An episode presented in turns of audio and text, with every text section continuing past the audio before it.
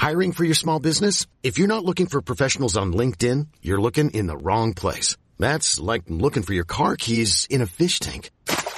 LinkedIn helps you hire professionals you can't find anywhere else, even those who aren't actively searching for a new job but might be open to the perfect role. In a given month, over 70% of LinkedIn users don't even visit other leading job sites. So start looking in the right place. With LinkedIn, you can hire professionals like a professional. Post your free job on linkedin.com slash people today.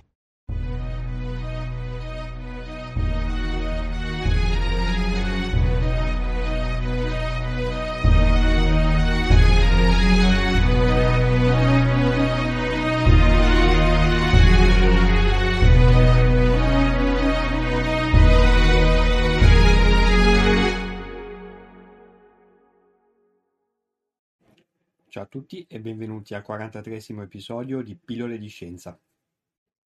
Oggi vorrei parlarvi di due ruoli importantissimi nell'informatica, ovvero il back-end developer e il front-end developer. Cerchiamo di capire di cosa si tratta, magari facendo anche un briciolo di storia. Questo argomento secondo me è molto utile per chi lavora in azienda e non ha una specializzazione informatica ma vuole capire di più perché di fatto si tratta di mestieri per così dire astratti, non si producono oggetti fisici, quindi a volte è un po' complesso capire esattamente che cosa viene fatto e come viene fatto e da che tipo di figura e con che tipo di specializzazione. Io da informatico questa cosa eh, la capisco, me ne rendo conto e la comunicazione verso tutte le componenti dell'azienda è molto ma molto importante. Facciamo qualche passo indietro, andando a circa 15 anni fa. C'era la figura del programmatore, poi diventato sviluppatore e spesso viene preso in prestito dall'inglese developer. Il programmatore poteva conoscere svariati linguaggi, all'epoca ce n'erano già tanti.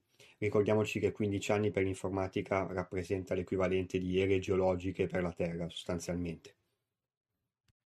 Ma una cosa era certa, pur conoscendo tanti linguaggi e potendo magari essere specializzato in applicazioni eh, per sistemi operativi piuttosto che per le nascenti applicazioni web, questa persona era in grado di coprire sostanzialmente tutto lo spettro degli sviluppi che andavano fatti. Quindi, diciamo, la parte di comunicazione con un eventuale database piuttosto che con eventuali file, ma anche la parte di grafica, quindi ciò che viene mostrato all'utente finale. Insomma, i paradigmi di programmazione erano gli stessi, sia per la parte, diciamo, più di logica, più di dati, che per la parte di grafica. Certo, c'erano delle differenze. Ad esempio, per quanto riguarda un sito internet, la grafica veniva gestita in maniera, diciamo, più grezza con il linguaggio HTML, ovvero Hypertext Markup Language, e questi siti sostanzialmente non potevano fare un granché nella maggior parte dei casi, erano i cosiddetti siti statici, ovvero dei siti in cui il contenuto delle pagine era fissato a priori. Ce ne sono ancora molti in giro per, per internet, anche nel 2022. Sono semplicemente siti di sponsorizzazione oppure di presentazione di aziende e quant'altro. Però quando parlo di applicazioni web mi riferisco a vere e proprie appunto applicazioni, quindi che contengono una logica, e in cui il contenuto di una pagina può variare in base a determinati input che fornisce l'utente, come ad esempio dei siti per, per acquistare dei servizi o dei prodotti, classici e-commerce e quant'altro.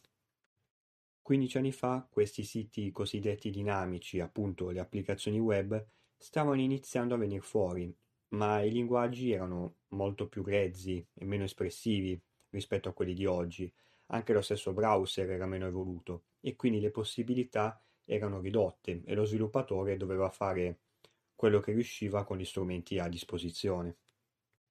Ma una cosa è certa, un programmatore che ha lavorato tanti anni con uh, algoritmi, logica, quindi database e file, non faceva tanta fatica a impararsi anche l'HTML e diciamo il contorno per fare un po' di programmazione grafica, uh, sia per quanto riguarda i siti internet che per quanto riguarda le applicazioni per sistemi operativi. Prima ho detto che il paradigma era lo stesso, appunto, tra programmazione logica e di grafica. In realtà è un po' una forzatura, non è proprio così. Eh, sviluppare in HTML è, è diverso rispetto a sviluppare ad esempio linguaggi come Java piuttosto che C, C++ che già esistevano da un bel po', 15 anni fa. Però il passaggio diciamo è meno traumatico. Poi a un certo punto che cosa succede? Succede che internet con una buona velocità di connessione diventa sempre più diffuso, eh, nascono tanti linguaggi sempre più evoluti e quindi con più possibilità e anche i browser si adattano a questa innovazione. Quindi mettendo il focus sullo sviluppo web, ecco, negli ultimi anni è diventato molto più complesso, ma, ma con molte più opportunità. Eh, un'applicazione adesso ha più linguaggi mescolati insieme ognuno per coprire una determinata funzionalità. Linguaggi diversi, evoluti, vuol dire anche paradigmi diversi. Quindi sostanzialmente si è creata in questi anni una spaccatura sempre più ampia tra lo sviluppo della logica e ad esempio eh, del rapporto di un software con un database, di un file, oppure la creazione di algoritmi, con tutto ciò che invece ha a che fare con la grafica. Sostanzialmente il lavoro del programmatore, ora sviluppatore, soprattutto per quanto riguarda il web, quindi lo sviluppo di applicazioni da mettere in una rete, si è spaccato in due. Si è spaccato in back-end, quindi coprire tutto quello che c'è sotto il tappeto, logica, database, file, e front-end, ovvero quello che viene visualizzato all'utente quando apre il browser. Si tratta di due mestieri diversi. Eh, uno sviluppatore che per tanti anni si è occupato del back-end fa fatica tendenzialmente a passare al front-end. Esistono poi dei super sviluppatori, diciamo, che hanno acquisito sufficienti anni di esperienza sia sul back che sul front. Questi vengono chiamati full stack developer. C'è poi da, da approfondire un altro aspetto, che è quello che riguarda le nuove generazioni di informatici.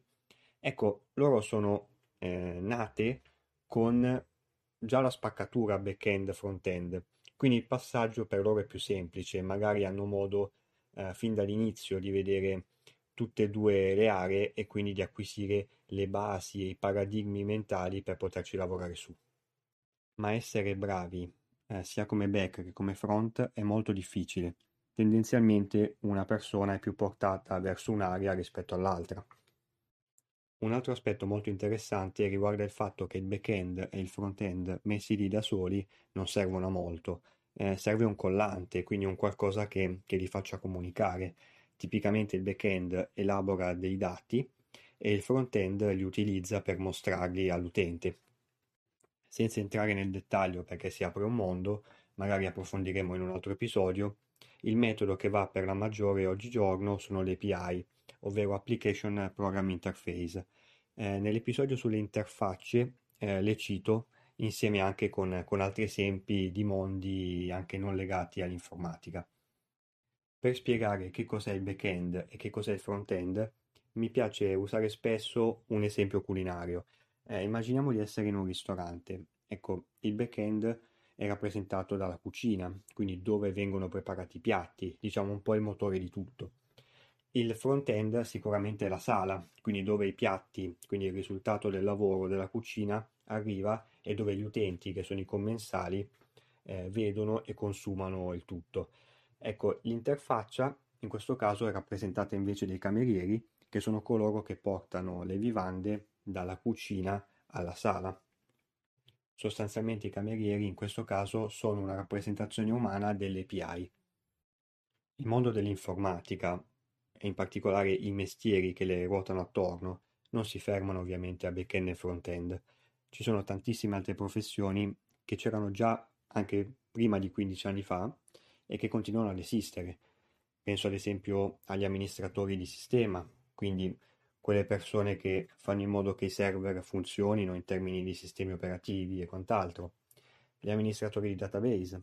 Gestire un database eh, non è banale e quindi servono delle figure dedicate che hanno competenze che sono un po' diverse da quelle dello sviluppatore che diciamo utilizza appunto il database ma magari non ha nozioni più di gestione. Infine molto spesso anche il front-end si fa affiancare da un'altra figura professionale che è quella che viene definita uh, UX UI designer, quindi User Interface e User Experience Designer.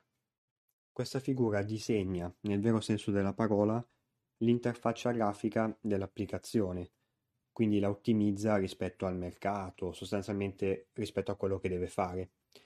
Eh, e poi si occupa anche dell'esperienza utente, quindi diciamo del flusso eh, operativo che un utente deve seguire per fare determinate cose, come ad esempio registrarsi a un sito piuttosto che acquistare un prodotto. Insomma, fa uno studio ottimizzato di queste cose e poi eh, lo passa al front-end per eh, fare poi l'effettivo sviluppo. Come dicevo poi all'inizio dell'episodio, ci sono poi sempre gli sviluppatori eh, di applicazioni per sistemi operativi che ricoprono un altro mondo che continua comunque ad esistere e ad essere molto importante. Sicuramente c'è materiale per fare svariati approfondimenti in altri episodi. Eh, bene, anche questo episodio di Pillole di Scienza termina qui e vi aspetto come sempre numerosi per il prossimo. Ciao e a presto.